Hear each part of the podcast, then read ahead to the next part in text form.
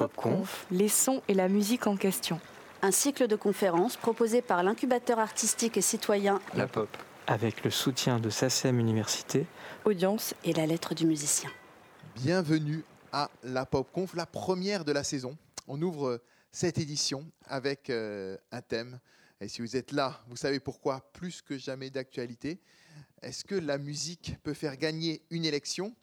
Alors vous allez me dire aujourd'hui, quand on voit un petit peu les thèmes euh, dans la campagne, on a l'impression que ça se limite aux questions sécuritaires et d'alimentation. Et non, on parle, on commence un petit peu à parler culture. Il y a des choses qui sortent. Je ne sais pas si vous avez regardé un petit peu dans les propositions. Certains veulent carrément supprimer le ministère de la Culture. Ça, c'est Eric Zemmour, par exemple. D'autres veulent apporter beaucoup d'argent au ministère de la Culture. On parle chez Yannick Jadot de rajouter un milliard d'euros au budget du ministère de la Culture, même si on ne sait jamais vraiment à quoi consiste et quel est le montant du ministère de la Culture. Certains parlent de 4 milliards, d'autres 10 milliards si on parle de toute l'intervention de l'État pour la culture, ainsi de suite. Mais peu importe, on rajoute un milliard. D'autres disent comme euh, Mélenchon, c'est 1% du PIB. Alors de quel PIB exactement s'agit-il? Ça, c'est un autre débat, mais pour l'instant, en tout cas, on est à l'heure des annonces, voire même Fabien Roussel, euh, qui de son côté euh, propose, outre le nucléaire, eh ben, de réunir l'éducation nationale et la culture. Donc vous voyez, on commence un petit peu à parler culture, on en parle peu, mais les propositions commencent à tomber. Mais ce soir, on ne va pas parler de ça. On ne va pas parler des propositions culture des candidats, vous allez les découvrir au fur et à mesure des, prochaines semaines. Par contre, on va parler de l'utilisation de la musique dans la campagne. Peut-être vous avez prêté, non pas l'œil, mais l'oreille à certains clips de campagne, notamment un qui vous a peut-être marqué, celui d'un certain Eric Zemmour, avec l'utilisation d'une symphonie de Beethoven, la septième symphonie de Beethoven. Euh, et alors là, pour tous ceux qui adorent Beethoven et peut-être aiment moins euh, certaines lignes politiques d'Eric Zemmour, ça a pu faire mal. Et pourtant, ce n'est pas la première fois euh, que la musique de Beethoven se retrouve dans la campagne. Déjà, un souvenir, hein, il y a cinq ans. Eh ben, Emmanuel Macron, c'était sur la neuvième de Beethoven, une autre symphonie, qu'il était rentré sous la pyramide du Louvre. On se souvient de cette entrée solennelle avec une musique qu'il est tout autant, neuvième de Beethoven, également l'hymne européen. qui était évidemment là, lourd de symboles. Alors ça tombe bien parce que justement, quand on parle de Beethoven, il y a un livre que je vous conseille de lire. C'est le livre qu'Esteban Bourg, qui est ici présent, a écrit sur la 9e symphonie euh, de Beethoven et sa, récupération. Un livre absolument passionnant. Esteban Bourg, il est à l'UHESS et il est euh, notamment euh, spécialiste de, ces liens-là, de, la musique et, de la politique. Et donc, on, va avoir l'occasion évidemment de, discuter. Vous savez, le principe des pop-conf, c'est toujours de réunir à la fois des chercheurs, des universitaires et euh, des artistes. Alors là, on en a deux chercheurs. Quand même, là, la, balance, elle est un petit peu inéquitable. C'est Thibaut Jean Demange qui est à nos côtés euh, ce soir. Bonsoir Thibaut. Euh, Thibaut est également chercheur, professeur sciences politiques, une thèse sur la musique utilisée dans la conquête du pouvoir. On va en parler dans quelques instants.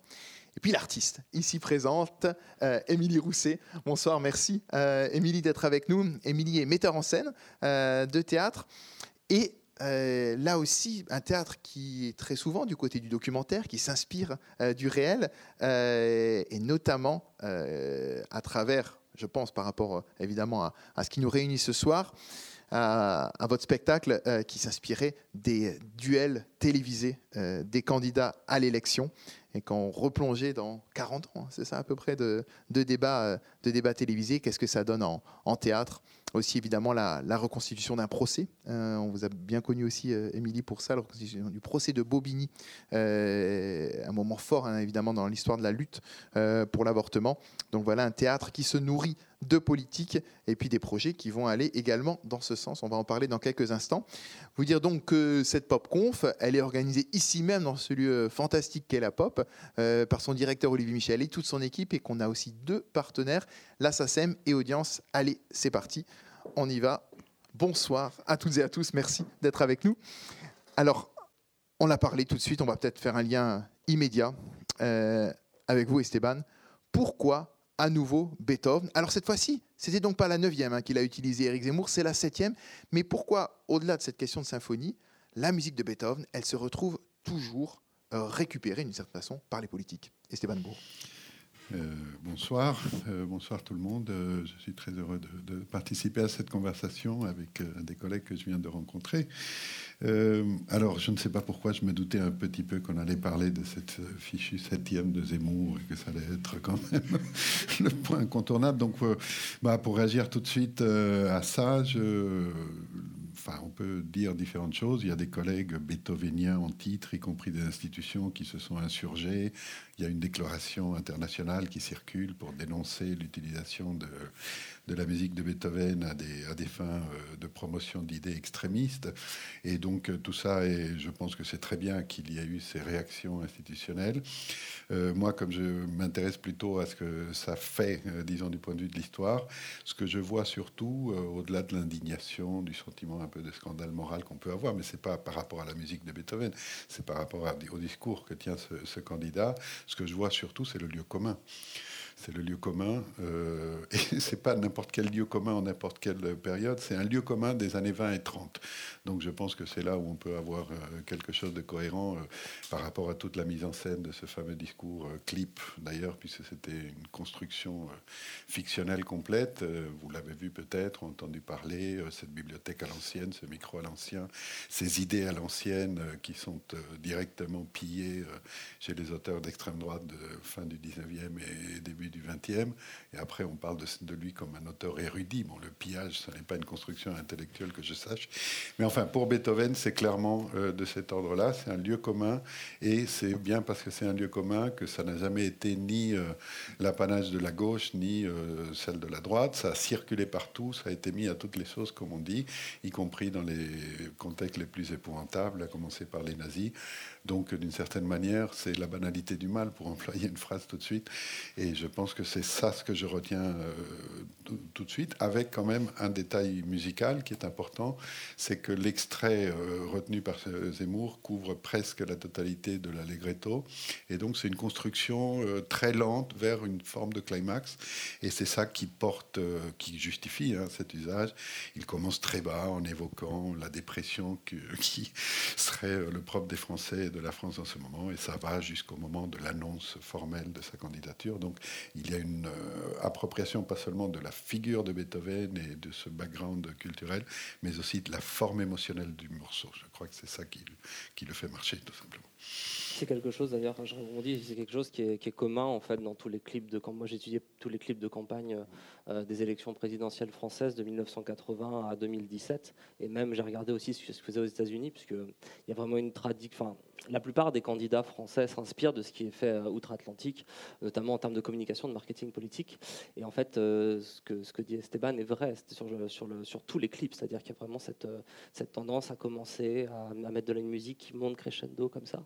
Et sur, Zemmour, ce que j'ai trouvé très intéressant, on a, fait plus français comme, musique classique. Et c'est assez intéressant aussi d'aller chercher un, musicien qui n'est pas français, alors même que dans le discours, il, vante les, mérites de la France. Ça m'a rappelé un, candidat de 2002 ou de 95, 2002, Bruno Maigret, pour le MNR, 2002 je crois, c'est ça, euh, qui, soutient Eric Zemmour et qui, lui, dans un de ses clips de campagne, euh, peut-être que j'y reviendrai parce qu'il est très intéressant sur les significations politiques de la musique et comment est-ce qu'on peut faire parler les caractéristiques musicales pour parler politique. Il, a, il, utilisait, euh, il utilisait notamment Carmen, la garde montante de, de Bizet. Et, c'est de la musique française pour le coup. Oui, hein. pour le coup, oui, justement, justement. Et ça aussi qui est très intéressant, l'occasion, je pense, de, reparler de ce clip.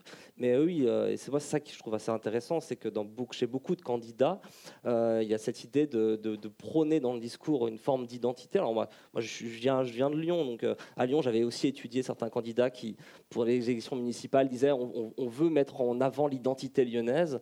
Et en fait, dans la musique, il n'y avait absolument rien de l'identité lyonnaise. C'était de la de la musique qui, était libre de droit, qui était trouvée sur YouTube, ou de la musique qui n'avait strictement rien à voir avec Lyon, avec des images pareilles qu'on pourrait reproduire sur, euh, voilà, qui, n'a rien de lyonnais. Et ça, je trouve ça intéressant.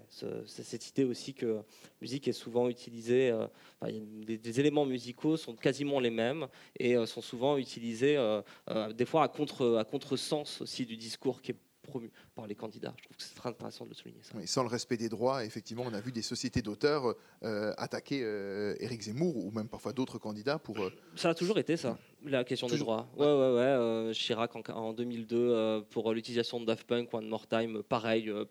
les droits, non. Il y a, ça a toujours été. C'est-à-dire que c'est de la musique, au fond. On s'en fout. on va pas payer les gens quand même. On va utiliser les choses comme ça, etc. Et ça, c'est vrai que c'est quelque chose qui, revient souvent, mm. beaucoup. Ouais. Et c'est aussi pour ça, je pense, je, finis sur ça, mais il y a aussi le, fait qu'il y a de la musique qui est libre de droit aujourd'hui et qui, qui, qui peut être utilisée par les candidats sans payer justement le, bah, les, droits d'utilisation, les droits d'auteur. Et je pense aussi que la, musique, euh, disons, savante, classique, est aussi utilisée pour ça, pour d'autres raisons. mais, mais, une des... Comme c'est dans le domaine public, on voilà, exactement. Euh, cela dit, on ne sait pas quelle interprétation c'est, parce que là, pour le coup, l'interprète aurait peut-être un mot à dire. Un mot à dire, exact. exact ce qui est intéressant, euh, euh, Esteban, vous disiez, mais en fait, cette musique de Beethoven, elle est, prise des deux côtés. Par exemple, si on prend le cas de, la neuvième de Beethoven, c'est à la fois d'un côté, on l'a dit, l'hymne européen, mais c'était aussi l'hymne de la Rhodésie blanche, régime d'apartheid euh, en, Afrique subsaharienne.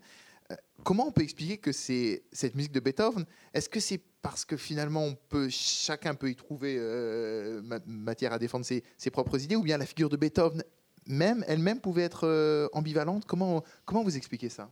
Euh, Oula, c'est quand même un thème de fond. Euh, non, c'est une question passionnante. pour essayer de faire vite, quand on regarde la trajectoire euh, biographique de Beethoven, on voit qu'il a eu effectivement une sympathie pour les idées de la Révolution française, et c'est ça qu'on retient le plus du côté français pour en faire un héros euh, des droits euh, humains, et voilà, pour l'interprétation de gauche, pour aller vite. Quand on regarde d'autres pans de sa biographie, il a aussi eu des sympathies nationalistes allemandes extrêmement comme ça, vigoureuses, et donc on peut aussi le prendre de ce côté-là, et puis même s'il n'avait rien dit, le fait qu'il soit allemand, c'était déjà disponible pour des appropriations euh, nationalistes. Donc le personnel est suffisamment euh, confus ou complexe ou protéique ou comme vous voudrez pour que chacun trouve un morceau dont se réclamer pour dire il est avec nous. C'est ce qu'on a fait d'ailleurs euh, pour la déclaration dont je parlais tout à l'heure contre Zemmour. Mais après, il y a la question de sa musique. Est-ce que sa musique a une sorte d'âme politique d'un côté ou de l'autre? Moi, je pense qu'elle en a une. En tout cas, c'est ce que j'essaye de montrer pour la neuvième. Mais je pense que cette, euh, cette âme, c'est une blague de dire ça comme ça, mais ce, ce noyau un peu stable de signification, ça n'a pas à voir ni avec la liberté, ni avec la nation, mais avec l'État. En tout cas, c'est l'une des thèses que je défends dans, dans mon bouquin. Euh, il y a un désir d'État dans sa musique qui a à voir avec euh, des, genres musicaux, comme l'hymne, justement, l'Ode à la joie, mais aussi comme la musique militaire, comme d'autres, qui font État, qui font désir d'État. Et alors, qui dit État ne dit pas forcément oppression. Hein. Je suis pas, en tout cas, je suis pas sur ce côté-là un anarchiste, mais je veux dire, c'est ce dispositif de faire ensemble une construction institutionnelle qui est euh, là le point commun que finalement toutes les forces politiques ont en commun d'une certaine manière. Et c'est pour ça que ça peut circuler partout. En tout cas, c'est comme ça que je le, comprends, ce truc. Et on rappelle que Beethoven, par exemple, pour sa troisième symphonie, hein, il avait euh, raturé la dédicace qu'il devait faire à Napoléon quand il a été sacré empereur. Donc là aussi, on, le rappelle souvent sur ce lien musique et politique. Puis je redirais que les récupérations de la 7e symphonie de Beethoven ne sont pas si nouvelles. Euh, Johnny Hallyday avait fait un clip euh, déjà avec la musique de, Beethoven. Et peut-être encore pire, d'une certaine manière, Michel Sardou a fait un clip sur la 7e symphonie de Beethoven. Vous voyez, décidément, cette œuvre est passée un petit peu par euh, toutes les, tous les possibles. On va dire ça. Je me tourne vers vous, Émilie Rousset. ce lien musique, politique, euh, quel regard vous portez Je pense notamment par rapport au, travail que vous avez fait entre le théâtre et la politique? Comment euh, finalement même des discours, des moments euh, d'émissions politiques peuvent être des duels pendant les élections, peuvent être des moments de théâtre.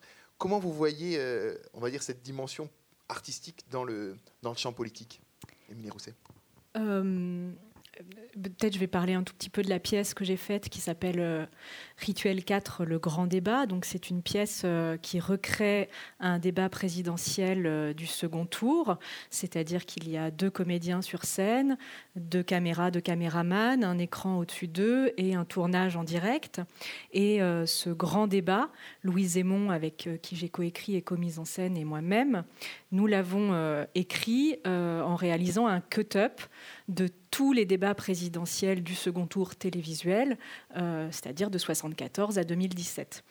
Et euh, ce, qui nous intéressait, Louise Aymon est réalisatrice, moi metteuse en scène, c'était d'interroger aussi ce dispositif euh, démocratique créé par et pour la télévision et quel type de parole et quel type de mise en scène était à l'œuvre là-dedans. Et puis ensuite, dans l'écriture, il y a vraiment le jeu du cut-up qui est euh, de procéder non pas euh, par, euh, par par chronologie, mais par euh, glissement euh, poétique, absurde, thématique, euh, comme par exemple, on a fait toutes les interjections, toutes les insultes qu'on a pu trouver, on en a fait une plutôt que les disséminer partout, on en a fait une seule séquence de 15 minutes, ce qui rend un jeu absolument absurde et complètement délirant pour les comédiens et très drôle. Et puis on a vraiment joué aussi de la grammaire télévisuelle, c'est-à-dire du chant contre chant, de cette grammaire qui se veut invisible et sans point de vue. Euh, nous, au contraire, on a vraiment montré que c'était déjà une mise en scène, puisqu'en remettant en scène ce qui est déjà une mise en scène, on se la réapproprie et on la démonte. Et ce chant contre chant, on en joue, c'est-à-dire que les, comédiens euh, sur scène au départ se regardent vraiment et se regardent à l'écran, puis ils ne se regardent plus du tout sur scène, mais avec des angles de caméra précis qui créent une chorégraphie au plateau, ils continuent de se regarder euh, là-haut. Donc voilà, on s'est, intéressé à cet exercice-là. Pour la musique, on a demandé, on, euh, a recréé une musique de débat présidentiel euh, et on s'est inspiré du débat euh, qui opposait Jacques Chirac à Lionel Jospin il y avait un plan comme ça, un espèce de zoom euh, avec un plateau euh, très euh, bleu fluo et une musique un peu la soupe aux choux. Et, du coup, on a demandé à, Émile Sornin, qui travaille notamment avec le groupe Forever Pavot et qui aime les sonorités avec des orgues un peu 70s, 80, de nous refaire un jingle de débat. Et euh, donc voilà, j'ai travaillé là-dessus. Et puis récemment, j'ai fait ici même une, performance qui va devenir un spectacle euh, sur euh, l'invitation de la péniche pop, une commande autour de l'Oda la joie.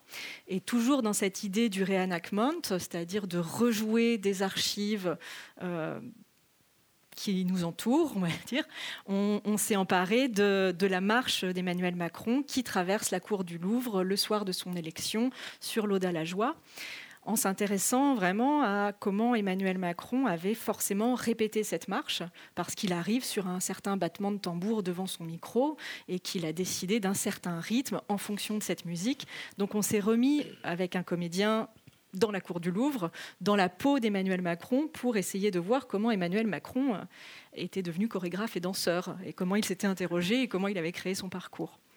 Donc voilà, en gros, sur quoi je travaille.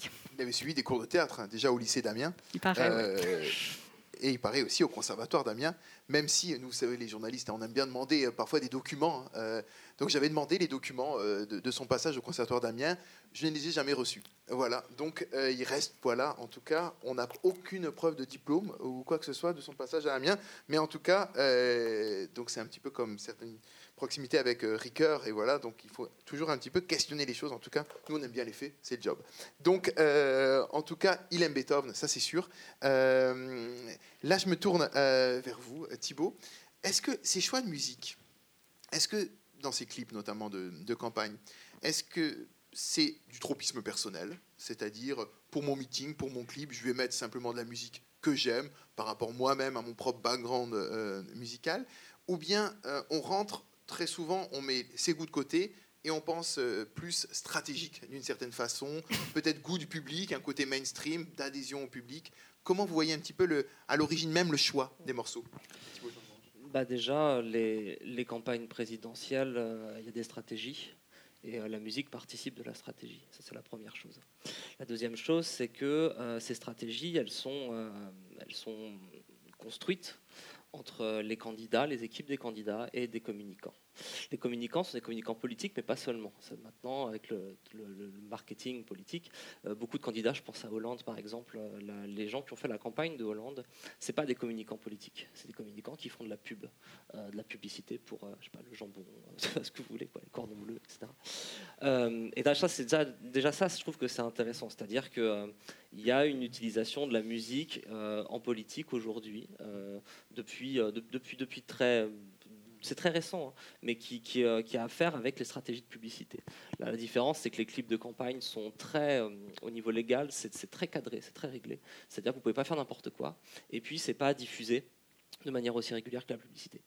Euh, et dans les stratégies, la musique, elle n'occupe pas une place, comment dire, si, vous voulez, moi, quand j'ai commencé ma thèse, j'ai voulu faire quelque chose un petit peu de sociologique. Je suis allé voir euh, les communicants et les candidats pour leur demander pourquoi est-ce que vous utilisez la musique très naïvement.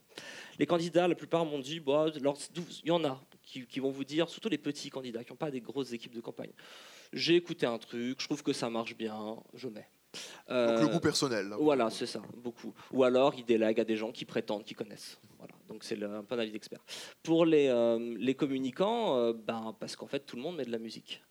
Et euh, c'était Lévi-Strauss qui disait ça. Il disait, euh, euh, de mémoire, dans Anthropologie structurelle, il disait qu'Isalide n'est pas un grand sorcier. Enfin, il ne soigne pas des malades parce qu'il est un grand sorcier, c'est parce qu'il il soigne des malades qu'il est devenu un grand sorcier. En fait, ce qui est assez intéressant, c'est que la plupart des communicants ou des, candidats ne, savent pas si la musique fonctionne ou pas sur les électorats. Ils n'en savent rien. Ils, en mettent parce que la musique, elle est présente, elle est là. Et donc, en fait, ça ferait ringard, ça ferait pas moderne de pas mettre de musique euh, il y a aucune. Euh, moi, j'ai demandé. Y a la musique, par exemple.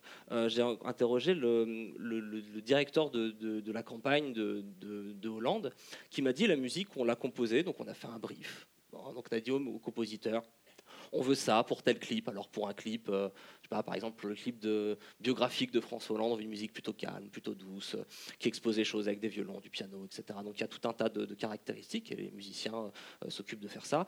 Pour euh, son, fameux clip, oui, avec tout le, crescendo, tout son clip, où il dit L'âme de la France, c'est l'égalité, c'est pour l'égalité, où en fait c'est tambour, trompette, orgue à fond et ça monte, comme disait Esteban tout à l'heure. Donc pareil, il y a des commandes qui sont faites comme ça. Et c'est ça qui est assez intéressant c'est que euh, ils m'ont dit une fois que la musique elle est, faite, une fois qu'elle est produite, on la change pas. Elle peut, elle bider, elle peut pas bider. On, on, il change pas en fait de la, musique une fois qu'elle est faite. Après sur votre question sur les électorats, euh, moi je pense, c'est un, un, peu une des idées que je défends dans ma thèse, c'est de dire que euh, alors un, il faudrait objectiver déjà. Moi, c'est un travail que je voudrais faire à terme. comment on objective le fait que la musique aurait un potentiel effet sur les électeurs? C'est compliqué parce que la politisation, c'est des processus complexes. Il faudrait isoler la musique, il faudrait voir comment est-ce que ça, ça fonctionne, etc. J'avais travaillé il y a une dizaine d'années, j'avais fait mon, mémoire de Master 2 sur la politisation des gens qui écoutent du rap. Et c'était intéressant de voir qu'en fait, le rap n'avait pas d'effet réel de politisation. Ça appuyait juste des éléments qui étaient déjà là. Mais les esthétiques musicales, les, gens se retrouvaient dans ces esthétiques, pas forcément dans les paroles. Et euh, une idée que je défends dans ma thèse, c'est de dire que, au fond, les, les, communicants et les politiques utilisent ce que j'appelle les grammaires musicales, c'est-à-dire euh, grammaire donc les rythmes, les tonalités, euh, etc., pour construire un discours. Euh, et ils utilisent aussi les éléments extrinsèques de la musique, c'est-à-dire la, vision que les gens ils en ont. On parlait de Beethoven. Beethoven, ça, rend les gens légitimes, dans le sens où euh, la, musique classique, la musique savante, ça, vous pose une forme de grandeur, ça vous pose une forme de de, responsabilité, etc. Euh, la musique techno ou le, rap, euh, ça, produirait d'autres effets sur d'autres électeurs, etc. Et donc en fait, euh, ils savent pas véritablement pourquoi est-ce qu'ils mettent telle ou telle musique. C'est compliqué. Ils n'arrivent pas à, l'objectiver, c'est-à-dire que c'est un, un, élément de sens commun. On pense que la musique pourrait fonctionner. Et dans les stratégies, bah, ça va dépendre. Est-ce que c'est pour les, les, les, clips de campagne, en fonction du clip? Est-ce que c'est pour les meetings? Sachant que le meeting s'adresse à un type particulier d'électeurs qui sont les, les, militants. Le militant, on ne lui parle pas de la même manière que l'électeur euh, politisé ou non politisé, etc.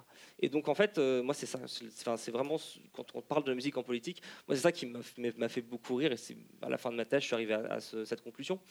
On met de plus en plus de musique. Euh, c'est crescendo. Hein, depuis les années 80, il y a de plus en plus de musique. Et il y a de plus en plus d'abstentionnistes. Et c'est ça aussi qui est assez intéressant. C'est qu'on met un un pognon de dingue, comme dirait l'autre là-dedans. Et euh, quoique le volet musical ne représente pas beaucoup au niveau du, au niveau du budget. C'est vrai qu'encore une fois. euh, Surtout s'ils ne payent pas les droits. En là, plus, hein. ouais, ouais, ouais. Mais euh, voilà, je- pour, pour Mm. vous répondre, moi Mais est-ce qu'il n'y a pas aussi un peu l'aspect purement scientifique On en a souvent parlé dans certaines pop Mm. conf ici. Mais euh, évidemment, la musique sur le corps, ça a un effet euh, Ouais. démontré évidemment par, euh, par les scientifiques.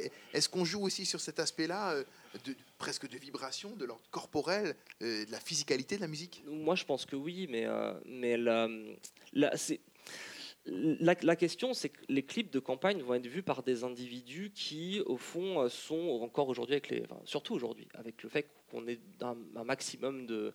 euh, on a la convergence numérique, tout le monde a un smartphone, on, on entend du bruit tout le temps, partout, en permanence, etc. Et en fait, euh, ça va se noyer dans, dans, dans, dans, dans- tout un tas d'autres éléments, en fait. Et donc, bien sûr que la musique a un impact. Après, euh, la musique dans les clips, est-ce que ça aurait véritablement un impact pour appeler les individus à, avoir un comportement électoral qui amènerait à voter pour tel candidat? Moi, je, pense que non. Euh, oui, la musique a, un impact, mais à mon avis, euh, quand, on, analyse la réception que pourraient potentiellement avoir les, individus sur les campagnes électorales, à mon avis, c'est très minime. Ou alors, ça doit accompagner euh, des. euh, ça, ça- ça- ça- ça peut- peut-être que la musique peut accompagner. Voilà ce qu'il faudrait penser de telles choses si vous n'avez pas les codes. Mais, euh, mais pareil, on pourrait. Il faudrait faire des, études plus, plus prononcées, je pense, là-dessus. Mais effectivement, en tout cas, le rôle des, des- conseillers de communication, je pense notamment à Emmanuel Macron, qui, lors de la précédente campagne, avait comme conseiller pour la communication Sylvain Faure. Euh, Sylvain Faure, qui avait une agence de communication, mais qui est aussi, plus que mélomane, il a écrit des livres euh, sur la musique et qui pouvait être sans doute un, conseiller de premier plan euh, pour lui, notamment en, matière musicale. Alors, si on remonte un petit peu, euh, si on prend cette question de la musique, peut-elle faire gagner une élection et comment la musique peut être un peu dans les, dans les process on va dire politique. Moi, j'ai envie de penser un peu plutôt fin 19e, le, contexte des nationalismes, euh, et avec notamment des personnalités comme Verdi, qui se retrouvent vraiment impliquées directement, euh, comme chantre un peu du Risorgimento, euh, dans, dans cette musique qui, là, presque peut faire gagner, en tout cas, accompagne. Comment vous voyez euh, peut-être ce regard un petit peu, si on prend un petit peu de perspective historique par rapport à, ce lien musique et, et politique, Esteban Bourg? Euh, alors, première chose que j'ai envie de répondre, c'est que quand j'ai dit à ma fille qui a 13 ans que j'allais participer à un truc intitulé La musique peut-elle faire gagner une élection? Elle m'a regardé comme ça, elle m'a dit Bien sûr que non. enfin, c'était pour elle euh, une évidence. Euh, Et, de ce point de vue, je rejoins Thibault. Il faut pas. au- Aujourd'hui, on parle de musique, donc par définition, on lui donne de l'importance, et en a. Mais il faut quand même mettre ça dans, dans le fait que je dirais euh, ce sont des environnements multimodaux qui sont toujours. Enfin, per- peut-être qu'il y a un impact de gens qui sont euh, enfermés euh, dans leur chambre euh, avec les lumières éteintes et qui sont seulement connectés sur l'écoute. Mais en général, on évolue tous dans des situations euh, plus complexes que ça. Et donc, la musique, elle n'est en quelque sorte ja- jamais seule. Et ça a toujours été le cas à l'époque de Verdi comme aujourd'hui. Euh, alors, pour Verdi, il ne s'agissait pas tellement de gagner des élections, par ailleurs. C'était des, des formes de combat politique qui changeaient. Voilà, donc la, la- la figure euh, élection dans un contexte démocratique avec euh, un espace médiatique fort, ça c'est bien sûr un moment important, c'est de ça qu'on parle, et heureusement.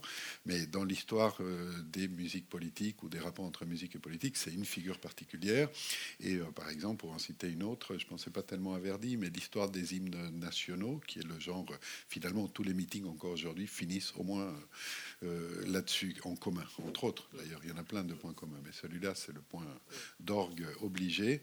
Bah, les, hymnes nationaux, ça s'invente, disons, dans sa forme moderne au XVIIIe siècle, parce qu'il y a une menace d'insurrection contre le roi d'Angleterre. Et donc, euh, quelqu'un dans son entourage a l'idée de faire chanter les gens autour de lui, près de lui, avec un texte qui parle de lui, pour lui dire euh, qu'ils sont euh, loyaux, disons, qu'ils sont fidèles et qu'ils le soutiennent. Donc c'est pas du tout une situation de concurrence entre deux légitimités qui s'affrontent, ce qui est le propre de la démocratie. C'est tout à fait autre chose. Et donc, on pourrait faire une histoire des formes d'engagement de la politique, dont la démocratie euh, serait une figure, mais euh, c'est effectivement une histoire qui, a plein de, visages, où le point commun, s'il fallait en citer un, c'est quand même, euh, oui, l'interpellation des corps. Je pense que ça, vous avez souligné un truc qui est, fondamental. Rien que l'hymne national, vous savez, en général, les gens se lèvent, les gens montrent, de par leur corps, qu'il y a un engagement de leur personne. Et ça, c'est quelque chose qui n'a pas complètement disparu. Au contraire, on le voit justement dans cette, ces Marseillaises à la fin des meetings. Même si je dirais par ailleurs, mais là, c'est à voir dans un spectre plus large, que les médias qui sont importants, euh, genre, euh, bon, évidemment, la télé, YouTube, euh, TikTok, sont des médias qui sont décorporalisés. Je sais pas quoi, c'est un mot barbare.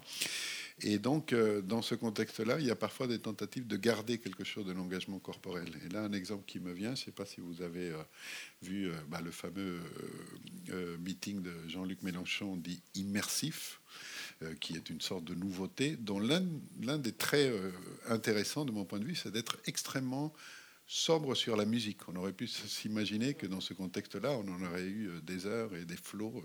Là, pour le coup, je pense que du point de vue dramaturgique, ils ont été habiles parce que c'est très retenu sur ce point-là et ça permet de mettre en valeur, peut-être que la, la, metteuse en scène va me euh, contredire, mais le moment où il y a des gens qui chantent a cappella, et le chant en question, c'est le chant euh, On est là des Gilets jaunes. Alors ça, ça a une lecture politique très forte, évidemment, mais en plus, ça a la caractéristique de mettre en scène des corps qui chantent a cappella tout seuls, le fait d'être ensemble. Et ça, c'est de point de vue, euh, encore une fois, dramaturgique, je pense que c'est euh, quelque chose d'intéressant parce que ça renvoie non seulement aux Gilets jaunes et un truc récent, mais ça renvoie à toute une histoire de la gauche comme étant les gens qui chantent, ce qui est beaucoup moins partagé euh, dans les traditions de droite, historiquement. Et c'est fou, ces gens qui chantent, ça fait aussi penser, là, si on revient aussi à la fin du 19e, l'indépendance de la Belgique, hein, qui naît à un moment une représentation d'opéra. C'est Fra Diavolo, hein, d'Aubert, qui est donné au théâtre de la Monnaie. Ça raconte la rébellion de Napolitain euh, contre, contre l'occupant. Et les Belges, à ce moment-là, se disent ben, nous, ça, fait quoi notre propre situation? Et à partir de la monnaie, je résume hein, rapidement, euh, nos amis d'Outre-Quiévrin, si on est dans la salle, peut-être euh, pourront mieux compléter, mais sortent du théâtre et lancent qui va devenir le, mouvement d'indépendance pour, pour la Belgique en partant, une fois de plus, de la vocalité du chant. Il y a vraiment cette, dimension, mais qui est plutôt du côté progressiste, on, va dire, des, des forces, et qu'on a pu avoir effectivement dans ce meeting qui était celui de Jean-Luc Mélenchon, pas si sobre d'un point de vue euh, économique, 300 000 euros, hein, quand même, le, meeting immersif. Ah, pas dit sobre. Voilà, non, non, je sais bien. Je qu'il y avait relativement peu de musique, sais bien. alors on de... s'attendre à des flux. Euh, voilà. Mais alors, c'est vrai que le chant, c'est très galvanisant c'est très très galvanisant et c'est je pense aussi au chant dans les manifestations par exemple et vous avez raison les gilets jaunes j'avais euh, j'avais participé à Sciences Po Paris à un colloque sur les gilets jaunes on avait travaillé sur les musiques des gilets jaunes et le, le fait de faire communauté en chantant. Ça, c'est très important et c'est quelque chose qui, euh, les individus sont euh, pratiques, c'est-à-dire ils pratiquent, ils pratiquent ensemble. en fait, on peut voir le chant comme étant une pratique politique, c'est-à-dire on est ensemble, on partage, on partage quelque chose ensemble. Et en fait, effectivement, le chant, comme Galvanier, je suis d'accord sur la question du corps, on, est un corps social parce qu'on chante ensemble d'une seule et même voix. Et là-dessus, on est, on est, on est complètement d'accord. Là, on parle du corps, évidemment, on a envie de parler après du corps euh, des acteurs. Mm. Euh, Émilie, est-ce que pour vous, en regardant euh, tous ces hommes politiques, vous les avez un peu analysés hein, dans leurs mouvements, dans leurs gestes, est-ce que ce sont des artistes? Est-ce que ce sont des acteurs? En tout cas, sur les débats, les débats présidentiels, le dispositif théâtral du débat présidentiel ce qui nous intéressait, c'était euh, théâtralement, c'était que c'est des, les deux avaient écrit leur texte, mais sans jamais se communiquer leur texte en fait. Donc c'est un mélange de texte écrit et d'improvisation. Donc ça, c'est un dispositif théâtral assez intéressant. Et, euh, et, euh, est-ce que ce sont des artistes? Je ne sais pas, là, faudrait définir ce que c'est tout ça. Est-ce que vous avez l'impression de voir des acteurs de théâtre, en fait, en les observant? Je sais pas, mais en tout cas, ce qui, est intéressant, c'est que c'est quand même des textes euh, assez beaux, finalement, euh, j'ai trouvé, en les dépeçant, en les analysant, en les regardant. C'est quand même euh, des esprits brillants et aussi, pour la plupart, enfin, même aussi, euh, des gens euh, de conviction aussi. Donc on, peut euh, voir la politique, les mensonges, tout ça ou tout ça, mais c'est quand même des personnes qui arrivent là en étant quand même portées par des ambitions, des convictions, des propos. Et est-ce que aussi faire théâtre et dire, être artiste, enfin, quelque part, c'est aussi ça. En tout cas, il y, a de ça. il y a de ça. Il y a de la rhétorique, mais il y a de la rhétorique humainement investie. Euh, et il y a de l'esprit aussi euh, de contradiction, etc. Après, donc ça, c'est vraiment présent dans un dispositif qui est un dispositif théâtral et qui est un dispositif d'interprétation de quelque chose, c'est sûr, et de rebond et d'improvisation. Euh, ce sur quoi j'avais aussi envie de rebondir, c'est la musique peut-elle faire gagner une élection? Enfin, même sur les débats présidentiels, qui est quand même un événement politique très très très regardé apparemment, de ce que j'ai lu, euh, les débats présidentiels n'ont jamais vraiment euh, télévisé, n'ont jamais vraiment fait basculer euh, l'opinion dans un sens ou dans un, autre. En fait, on regarde cet événement politique, mais on le regarde comme un match de foot. On a déjà choisi son camp, en fait. Donc, il n'y a, a, pas de grand, grand basculement. L'enjeu, c'est de ne pas être trop mauvais, de ne pas se planter complètement, peut-être ce qui s'est passé pour Marine Le Pen la dernière fois.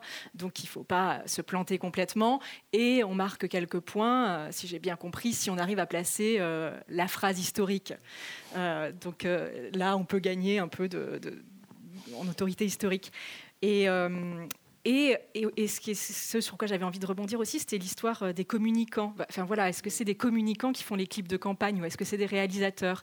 Parce que ce qui est intéressant dans l'histoire aussi des débats présidentiels, c'est que en 74, c'est le premier débat et François Mitterrand se trouve extrêmement mauvais euh, euh, face à VGE, qui lui est un homme. Enfin, François Mitterrand est un homme de, un littéraire. C'est pas du tout un homme de, de l'image, pas du tout un homme de la télévision. Il est un peu plus âgé que, que Giscard d'Estaing. Giscard d'Estaing a beaucoup mieux compris ce que c'était ce média et comment l'utiliser. Il passe bien à la caméra. Il est, il est sportif. Euh, et euh, donc il se trouve très mauvais, il perd, il pense qu'il a perdu notamment à cause de ça.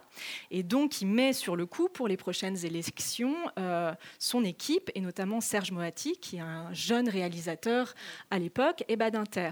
Et donc ils vont euh, réfléchir et ils vont édicter je ne sais plus si c'est 23, 24, enfin les 24 règles dites horribles de réalisation du, débat présidentiel télévisé, qui va être communiqué à l'autre euh, équipe, celle de VGE, euh, dans l'espoir d'ailleurs qu'ils disent non, parce que c'est des règles assez contraignantes de réalisation. Mais là-dedans, il y a aussi des règles vraiment intéressantes artistiquement d'un point de vue de réalisation. Par exemple, l'interdiction du plan de coupe. En 74, le plan de coupe étant si moi je parle, si on vous filme euh, en train de faire euh, des, mimiques ou des, soupirs qui expriment le fait que ce que je suis en train de dire, c'est n'importe quoi, ça imprime un sens sur ce que je suis en train de dire. Euh, Valéry Giscard d'Estaing le fait en 74. Il est filmé, il regarde euh, une feuille quand Mitterrand est en train de, dire euh, des, chiffres économiques. il fait comme ça, et la feuille est blanche. Mais il a compris cette chose-là de l'image. Donc, ensuite, il y a l'interdiction du plan de coupe, qui est une règle de réalisation vraiment intéressante, sur laquelle on revient dans le précédent débat, pas du second tour, mais du premier tour qu'on a fait la dernière fois, et parce que qui réalise maintenant aussi euh, ces, débats-là, c'est euh, le réalisateur euh, de Fort Boyard. Donc c'est vraiment l'émotion, le plan de coupe. Donc comment on va aller chercher l'émotion, comment on va aller chercher quelque chose qui n'est pas le sens de ce qui est dit. Et maintenant, c'est aussi remis en question parce que on n'a pas de plan de coupe, toujours dans le débat du, du, second tour, mais on a le split screen, donc les deux écrans. Donc quand même, il y a les deux au même moment, ce qui peut influencer l'écoute d'un propos. Il y a des équipes derrière qui disent euh, je veux cette caméra, je veux ce truc, euh, etc. Et par rapport à ce que, vous disiez sur, euh, les campagnes, en 81, Mitterrand il fait appel à Jacques Seguela pour faire sa campagne. Et au niveau de la musique, c'est très intéressant parce que dans les années en 77, ils font le programme Changer la vie. Et, il me semble, de mémoire, j'ai un doute, mais il me semble que c'est ça. L'hymne est composé par euh, Théodorakis, c'est ça euh, le, Mikis Théodorakis Ouais, c'est ça, qui, compose l'hymne. Mm. Et, euh, et, à partir de 81, c'est quelqu'un qui est complètement inconnu, qui s'appelle Pascal Steve, qui compose un truc, alors qui, qui, comment dire, qui est, très porté sur, qui, regarde beaucoup ce qui a été fait aux États-Unis sur Nixon, Kennedy, etc. Avec les val. Alors, il faut, que les gens écoutent, c'est très intéressant. C'est Mitterrand président avec un truc un peu musique un peu 80s. alors que et le même Pascal Steve compose une musique pour Jacques Chirac en 81. c'est, je sais plus le nom le morceau, c'est, je, l'ai plus en tête. Euh, peu importe, mais pareil, qui, est, très 70s. Et là, on voit bien la rupture. Moi, c'est vraiment ce que je montre dans mon travail, c'est carrément une rupture entre d'un côté qui compose les hymnes euh, ou enfin des candidats. Euh, avant, c'est davantage des militants. des, militants, des, des, compositeurs qui sont proches idéologiquement des courants de pensée qu'ils vont défendre. Je pense à Goldman en 2002, euh, il changeait la vie, euh, qui a repris ce morceau et qui l'a offerte à, Jospin.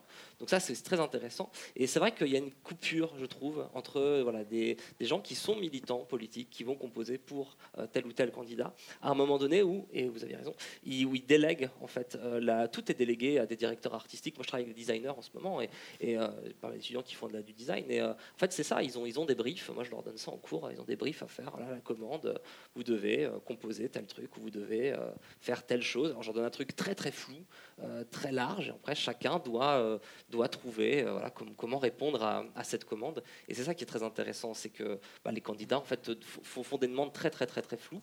Et ensuite, eh ben, c'est aux équipes de, communication de faire ça. Oui, non, c'est pour prolonger ça et surtout ce que disait Émilie sur les règles du jeu pour, euh, en l'occurrence, le débat.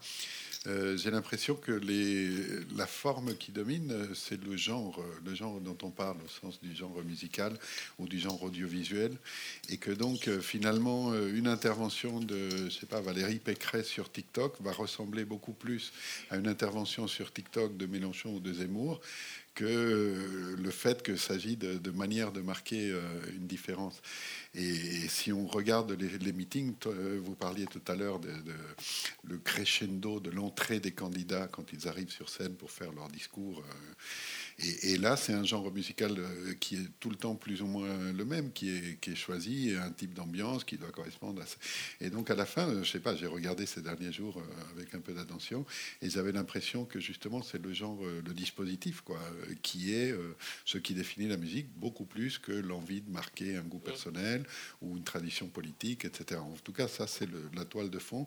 Et puis là-dessus, oui, on va avoir des marqueurs singuliers, comme bon, Zemmour avec sa septième, les autres cas qui essayent de se, de se distinguer.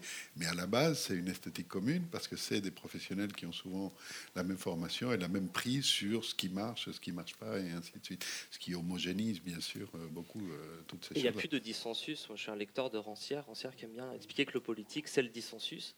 Et quand on étudie, euh, moi, dans ma thèse, j'ai vraiment étudié les différents types de musique. Ça, les différences sont, très minimes en fait. Si, si on ne cherche pas, là un coup c'est majeur, là un coup c'est mineur, là une altération là, euh, à tel endroit. Mais il n'y a pas beaucoup de dissensus. Et pour prolonger sur la question des clips, euh, j'ai j'étais co-auteur sur, euh, avec Usul sur l'ère de la campagne pour Mediapart en 2017. Et on avait pris, on avait fait un, quand le clip de Marine Le Pen était sorti, moi, la première chose en fait qui m'a qui, qui m'a tilté, c'était la musique du clip.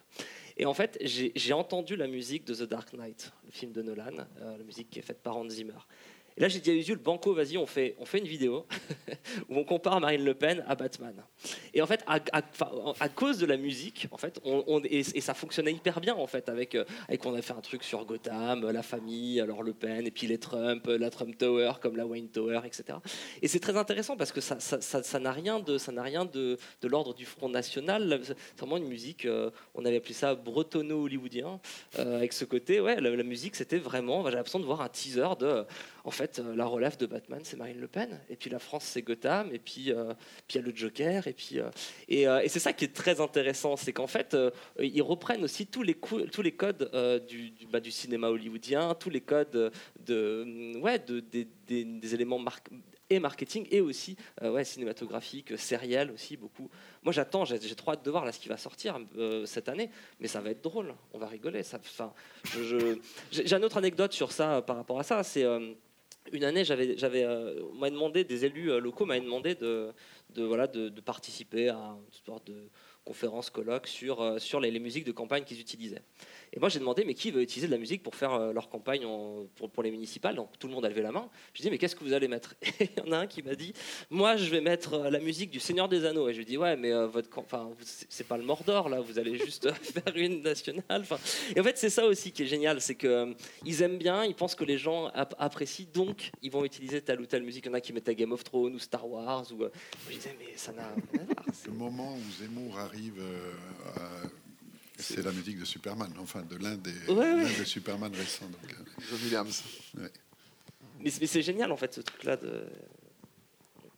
Parce que la question, la musique peut-elle faire gagner une élection, mais est-ce que les musiciens peuvent faire gagner une élection?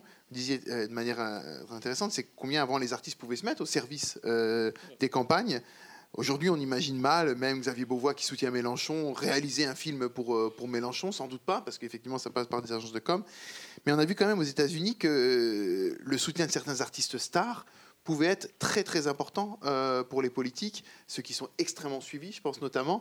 c'est important quand même cette... donc une question un peu ouverte, mais cette présence des, hum, donc notamment des musiciens, mais des artistes pour ou, ou contre des, candidats Est-ce que leur rôle, leur, prise de position, ça peut, ça peut faire gagner une élection? Ça se fait de moins en moins.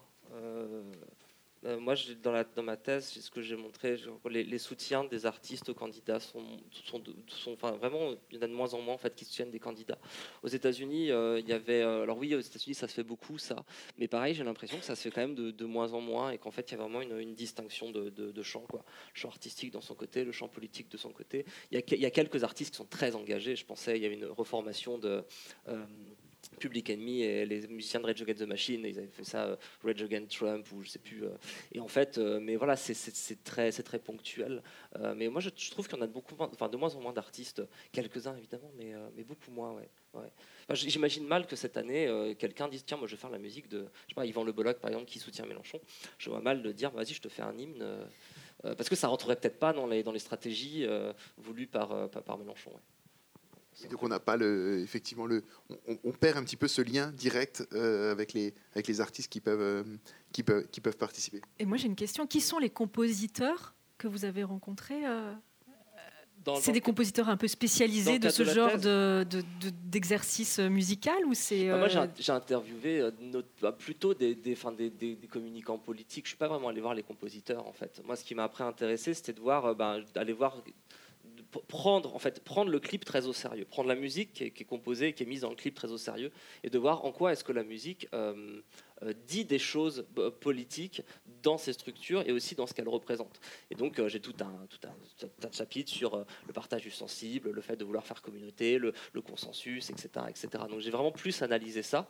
Et, et, donc je suis pas allé voir des compositeurs parce que justement moi je travaillais pas sur, véritablement sur le champ, le, le, champ artistique ou le champ de composition, mais sur véritablement ok pourquoi là dans tel tel moment de telle vidéo à 1.35 pourquoi est-ce que là il y a une altération? Pourquoi pourquoi est-ce que tel candidat, euh, à tel moment, il met ça, etc.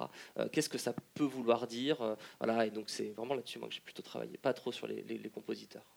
Qui peuvent être aussi des designers sonores, même maintenant de, de, plus en plus, c'est presque plus de cet ordre-là que, que, le, que le compositeur au sens, ou compositrice au sens traditionnel du terme. Puis, en plus, mm. les clips de campagne obéissent, mais Stéphane l'a dit, ça des dispositifs. Et donc, en fait, on compose de la musique pour appuyer des discours, pour appuyer des, des, des des plans, des mises en scène, etc. Un truc que j'aime bien faire avec mes étudiants, c'est que quand je leur parle de ça, euh, il y, a un générateur, genre j'en mets un discours et puis je change la musique. Alors je peux mettre euh, un truc euh, sad violon avec un violon tout triste et puis un candidat qui parle de quelque chose, la musique de Terminator et je leur dis ok, enfin comment est-ce que vous jugez du coup le, ce, qui, ce, que les, ce que les candidats disent? Et en fonction de la musique évidemment, bah, comme la musique amène une tonalité, une caractéristique différente, les étudiants disent ouais mais là c'était plus vénère, là ça là c'est beaucoup plus triste, on a plus de tendresse, etc. Et pour répondre votre question tout à l'heure, je pense que ça peut peut-être jouer là-dessus, mm. mais euh, de là à dire que euh, potentiellement les individus pourraient euh, se enfin, être, avoir de la sympathie pour tel ou tel candidat, non, ouais, je pense pas. Et ce lien entre, entre musique et politique. J'étais allé l'année dernière en Ouganda pour suivre les élections où l'autocrate, qui est d'ailleurs toujours au pouvoir, Yoweri Museveni, avait comme principal rival un musicien, Bobby Wine, c'est son nom, c'est un rappeur. Et j'étais parcouru à Kampala, la capitale majoritairement, mais aussi autour, pour voir comment effectivement la musique prenait part. Quand le candidat même, le rival, le principal rival, est un chanteur et que finalement c'est par ses chansons qu'il va dénoncer l'incurie des services publics, les messages qu'il veut faire passer en termes de, de santé, d'éducation et ainsi de suite. Et notamment comment cette musique, elle était d'autant plus convaincante dans des pays où l'illettrisme est, très important et où les, discours peuvent passer d'autant plus euh, par la musique euh, et, où on voyait cette force directe du, euh, du, lien musique et politique.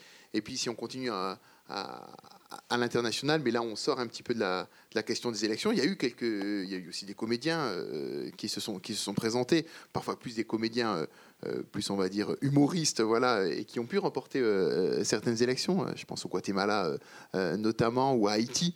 ça a pu se passer parfois aussi difficilement. Il faut arriver aux responsabilités mais il y a aussi une résistance très forte des, des artistes. Et quand, vous disiez avant, finalement, qu'aujourd'hui, on voit de moins en moins d'artistes s'engager, euh, j'ai l'impression que c'est valable, ça, dans nos sociétés occidentales, en tout cas dans certains pays, mais quand on voit, par exemple, en Biélorussie, le mouvement d'opposition au, dictateur euh, euh, Loukachenko, eh ben, c'est notamment les artistes qui sont au premier plan. Je pense notamment à une musicienne, puisqu'on parle de musique ici, elle est flûtiste, Maria Kolesnikova, c'est son nom, c'est l'une des principales leaders, et elle est en, en prison pour, pour 11 ans. Euh, donc voilà, je ne sais pas euh, si Emmanuel Macron en a parlé aujourd'hui à, Vladimir Poutine, principal allié du régime biélorusse, mais en tout cas, elle est, elle est en prison simplement pour s'être opposée euh, au régime dictatorial d'Alexandre Loukachenko. Donc on a l'impression que, paradoxalement, on voit effectivement peut-être presque une sensation moins politique chez les artistes en Occident, et d'autre part, un rebond qui se crée sous d'autres latitudes. Esteban?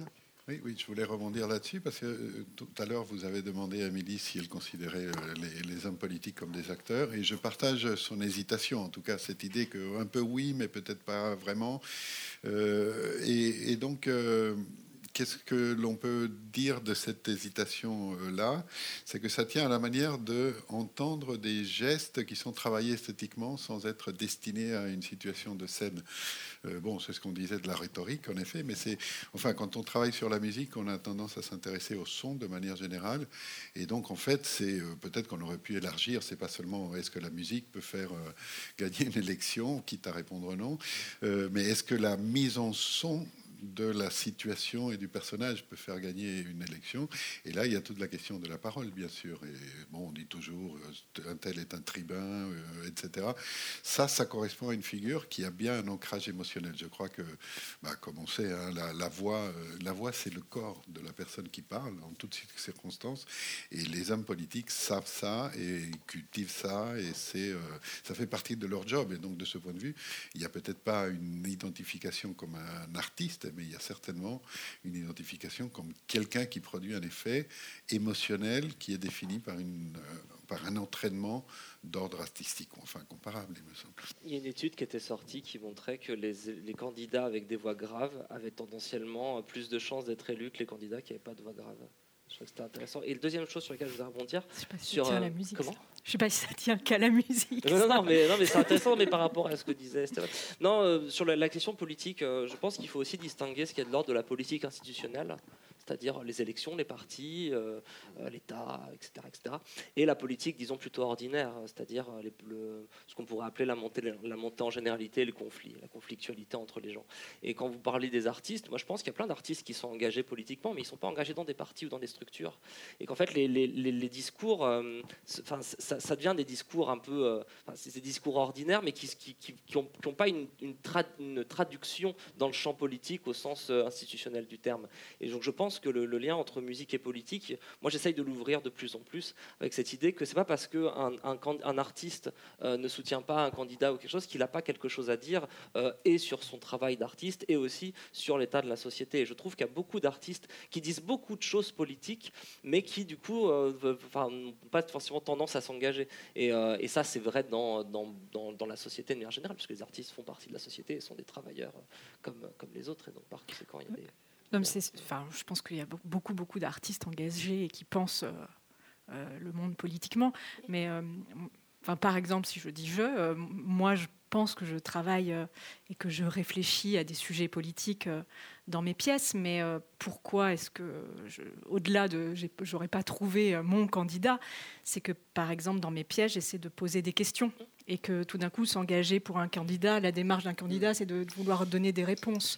Donc par exemple, moi politiquement, j'essaie de réouvrir des questions là où elles sont plutôt fermées. Quand euh, je me je remets en scène euh, la mise en scène euh, qu'on n'interroge plus du débat présidentiel ou, ou d'autres choses par par euh, l'action du, rejeu, du réenactement, de la réinterprétation et de remonter et de démonter. C'est pour réouvrir le regard, réouvrir les questions qu'on peut se poser par rapport à ma pratique qui est celle du théâtre et le mm. prisme et, et comment je peux montrer les choses. Mm. Mais c'est pas pour euh, apporter une réponse hmm. politique à la société. Politique. Bien sûr, c'est enfin, je l'espère. En tout cas, moi, ça me fait me poser des questions politiques et j'espère que le spectateur et la spectatrice peut s'en poser aussi. Mais, euh, mais c'est autre chose que de s'engager euh, vers un candidat qui, lui, est là pour amener des réponses euh, concrètes à l'état d'une société où on veut des réponses à certaines questions. Donc c'est la démarche artistique. Enfin, pour moi, comme je pense la démarche artistique, par exemple, il y a presque une contradiction, mais ça n'empêche pas, euh, après, en tant que citoyen aussi, d'avoir des, engagements. C'est ça que j'appelle politique. moi, je fais vraiment la distinction entre euh, la politique institutionnelle et euh, hmm. le, travail sur le politique et le, hmm. fait d'être le, politique ordinaire, c'est-à-dire dans, dans, votre, dans votre pratique. Oui, qui n'est autre que la politique des citoyens que nous sommes, de toute manière.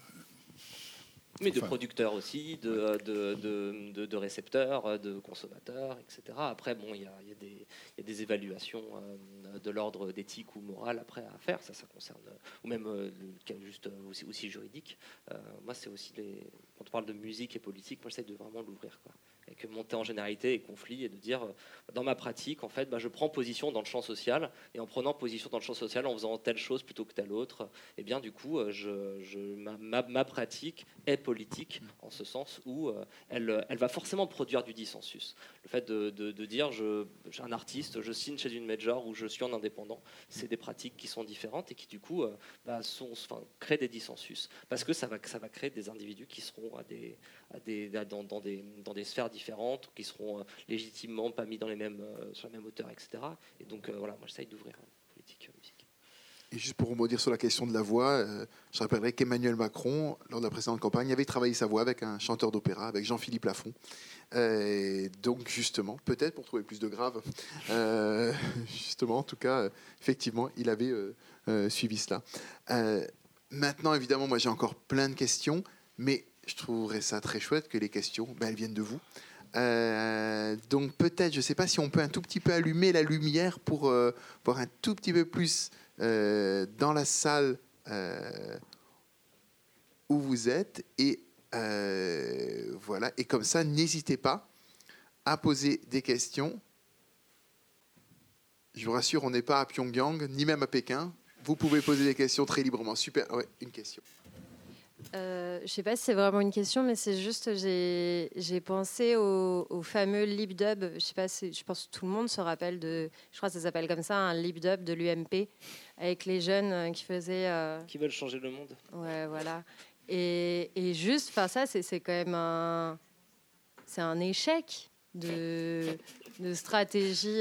Enfin, que, que s'est-il passé? Je ne sais pas si vous avez creusé la question, mais quand on le voit, on se dit mais, mais mon Dieu, mais mais c'est, enfin, autant ne rien faire que, enfin, à quoi, euh, à quoi vont-ils arriver? Je sais pas. Voilà, c'est juste à, lancer. Euh, c'est, pour moi ce qui est un échec d'une stratégie politique. Moi, je pense que ça, fait partie du répertoire militant et des, euh, et des éléments qui permettent aux militants de se, mobiliser. En fait, je pense pas que ça, que ce soit destiné à un public non militant et faisant pas partie du parti politique en question. Je pense que c'est un répertoire d'action comme, euh, euh, le tract, comme, d'autres répertoires d'action. En fait, à mon avis, ce LibDub. D'ailleurs, il me semble, j'ai plus ça en tête. moi, j'ai un petit peu, un petit peu, je l'ai, évoqué dans mon travail. je vous avoue que j'ai pas trop creusé parce que je tiens à ma santé mentale. Mais, euh, euh, mais, il me semble, oui, que ça, a été produit et fait par des militants pour des militants. Et donc, euh, moi, je, pense que c'est bien de le, de, le garder dans, dans, cette sphère-là, en fait, dans la sphère militante. Si je peux ajouter quelque chose. Alors, euh, j'ai pas cet exemple en tête, j'avoue, mais euh, je voulais faire euh, juste euh, un commentaire sur le fait que c'est normal qu'il y ait des échecs en communication politique comme partout ailleurs. Et là, si on commence à voir ce qui se déploie en ce moment, j'ai un peu regardé, bah, il y a des playlists spéciales sur Spotify, il y a des clips TikTok, il y a des clips YouTube, il y a des meetings, il y a des et il y a toute cette palette là d'actions possibles et dans toutes il y a une composante sonore et euh, presque toujours musicale.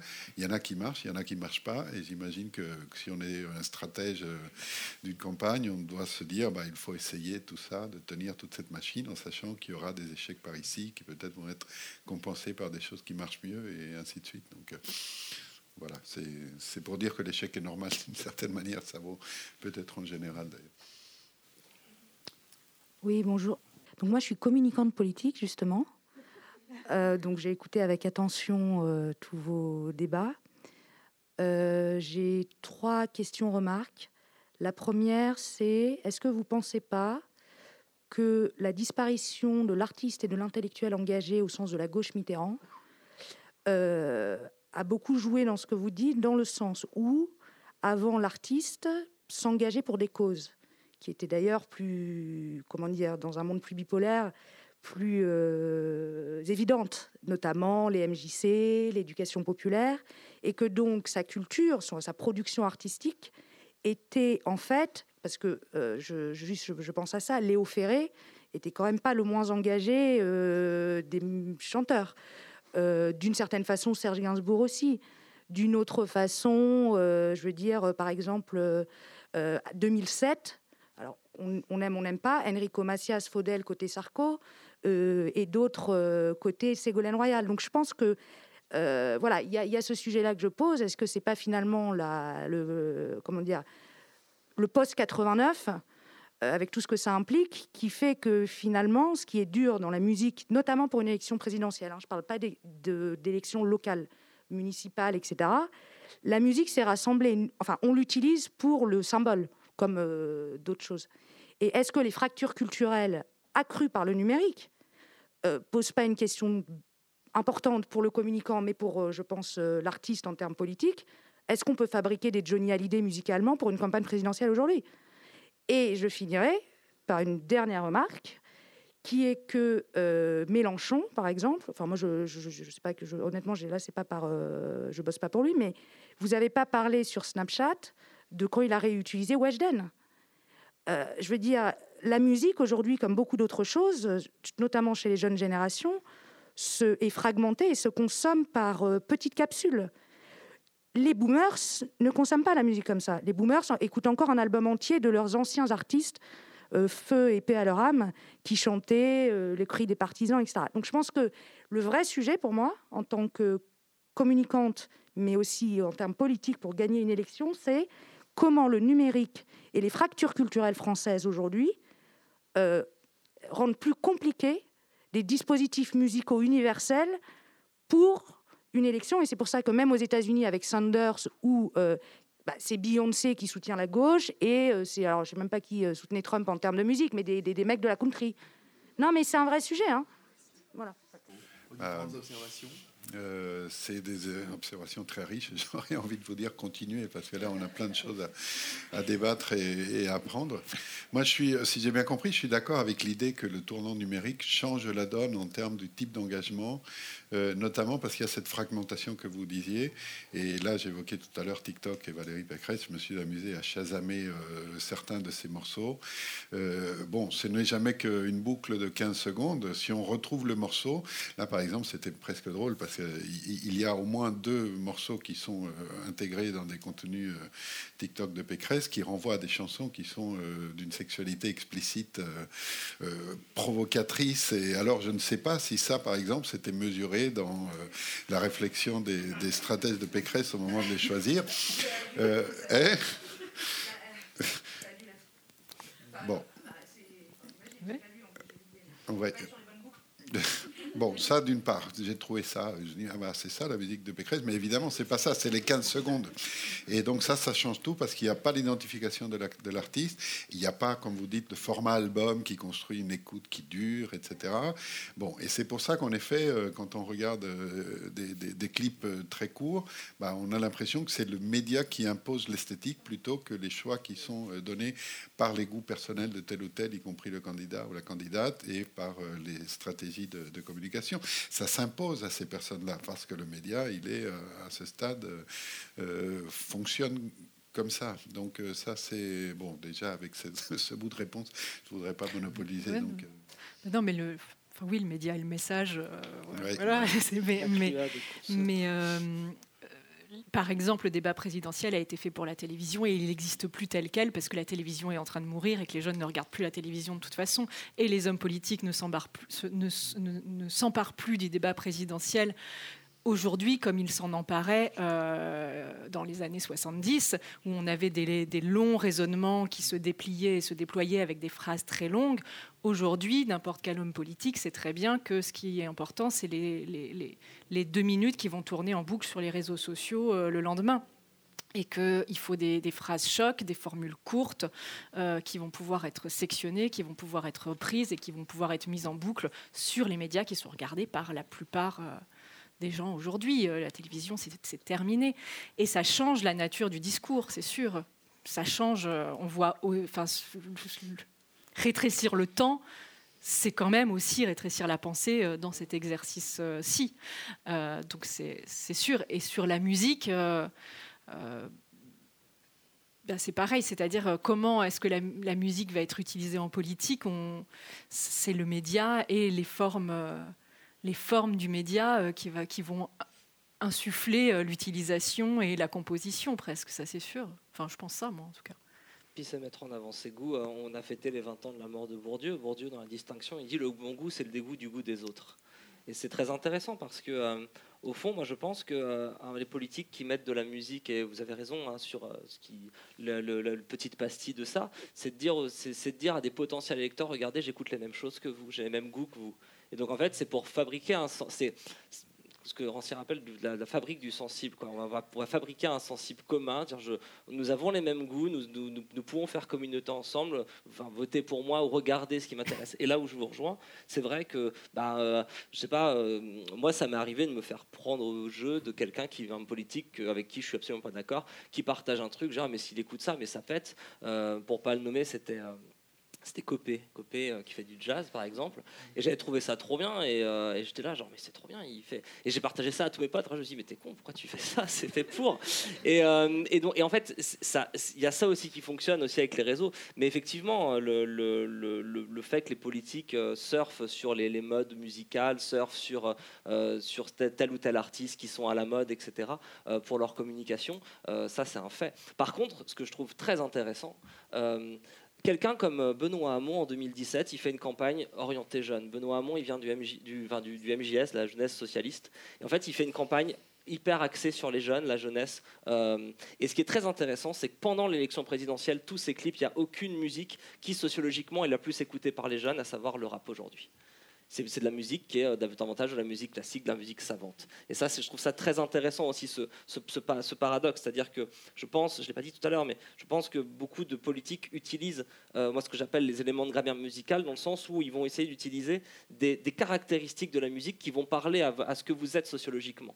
Vous aimez un peu des trucs de rap, et bon, on va essayer de prendre quelque chose qui ressemblerait un peu à du rap et le mettre pour que justement vous puissiez euh, vous, vous, retrouver dans un discours, etc. Et c'est ça aussi qui est intéressant. C'est moi, j'ai tous ces paradoxes-là. C'est-à-dire que je pense qu'on ne peut pas, on peut pas tout utiliser, enfin, que ce soit la musique, l'image, le discours, etc. Euh, tout ne va pas dans tout et que, et ouais, c'est quelle, stratégie est-ce que les politiques mettent, mettent, en place et surtout quel type d'électeurs à, tel moment est-ce qu'ils veulent essayer potentiellement de conquérir. Et je pense que le fait de prendre des pastilles euh, qui obéissent à des, à des, clichés euh, musicaux, je pense que ça sert à ça. Ça sert tout simplement à dire, ok, toi t'aimes le jazz, et ben regarde moi aussi. On peut s'entendre sur ça. Et ensuite, euh, le discours peut être beaucoup plus. Euh, dès lors où on commence à, dire bah, on a le même jugement, on a le même goût, viens, on est potes. et là, le discours peut commencer à. je pense que c'est un pied dans la porte, à mon avis, ce genre de choses. Je pense qu'il est temps euh, de conclure. Euh, en tout cas, évidemment, un grand merci euh, à vous tous euh, d'avoir été euh, autour de cette table pour échanger. Un grand merci à vous, évidemment, cher public, d'avoir été dans cette PopConf et quel plaisir de les faire à nouveau en présentiel. Je vous donne le prochain rendez-vous, c'est important, c'est le 7 mars, avec toujours ces questions incroyables hein, des PopConf. La souffrance des écosystèmes est-elle audible? Réponse en trois parties, rendu, des copies le 7 mars, ce sera à 19h30 ici même. Un grand merci à toute l'équipe de la Pop d'organiser toujours ces conférences. Et puis, ben, j'espère à très bientôt. Et puis, ben, d'ici là, ben, prêtez évidemment euh, beaucoup euh, toutes vos oreilles aux clips et aux meetings de campagne. Et bonne campagne présidentielle. À très bientôt. Popconf, les sons et la musique en question. Un cycle de conférences proposé par l'incubateur artistique et citoyen La pop. Avec le soutien de SACEM Université Audience et la lettre du musicien.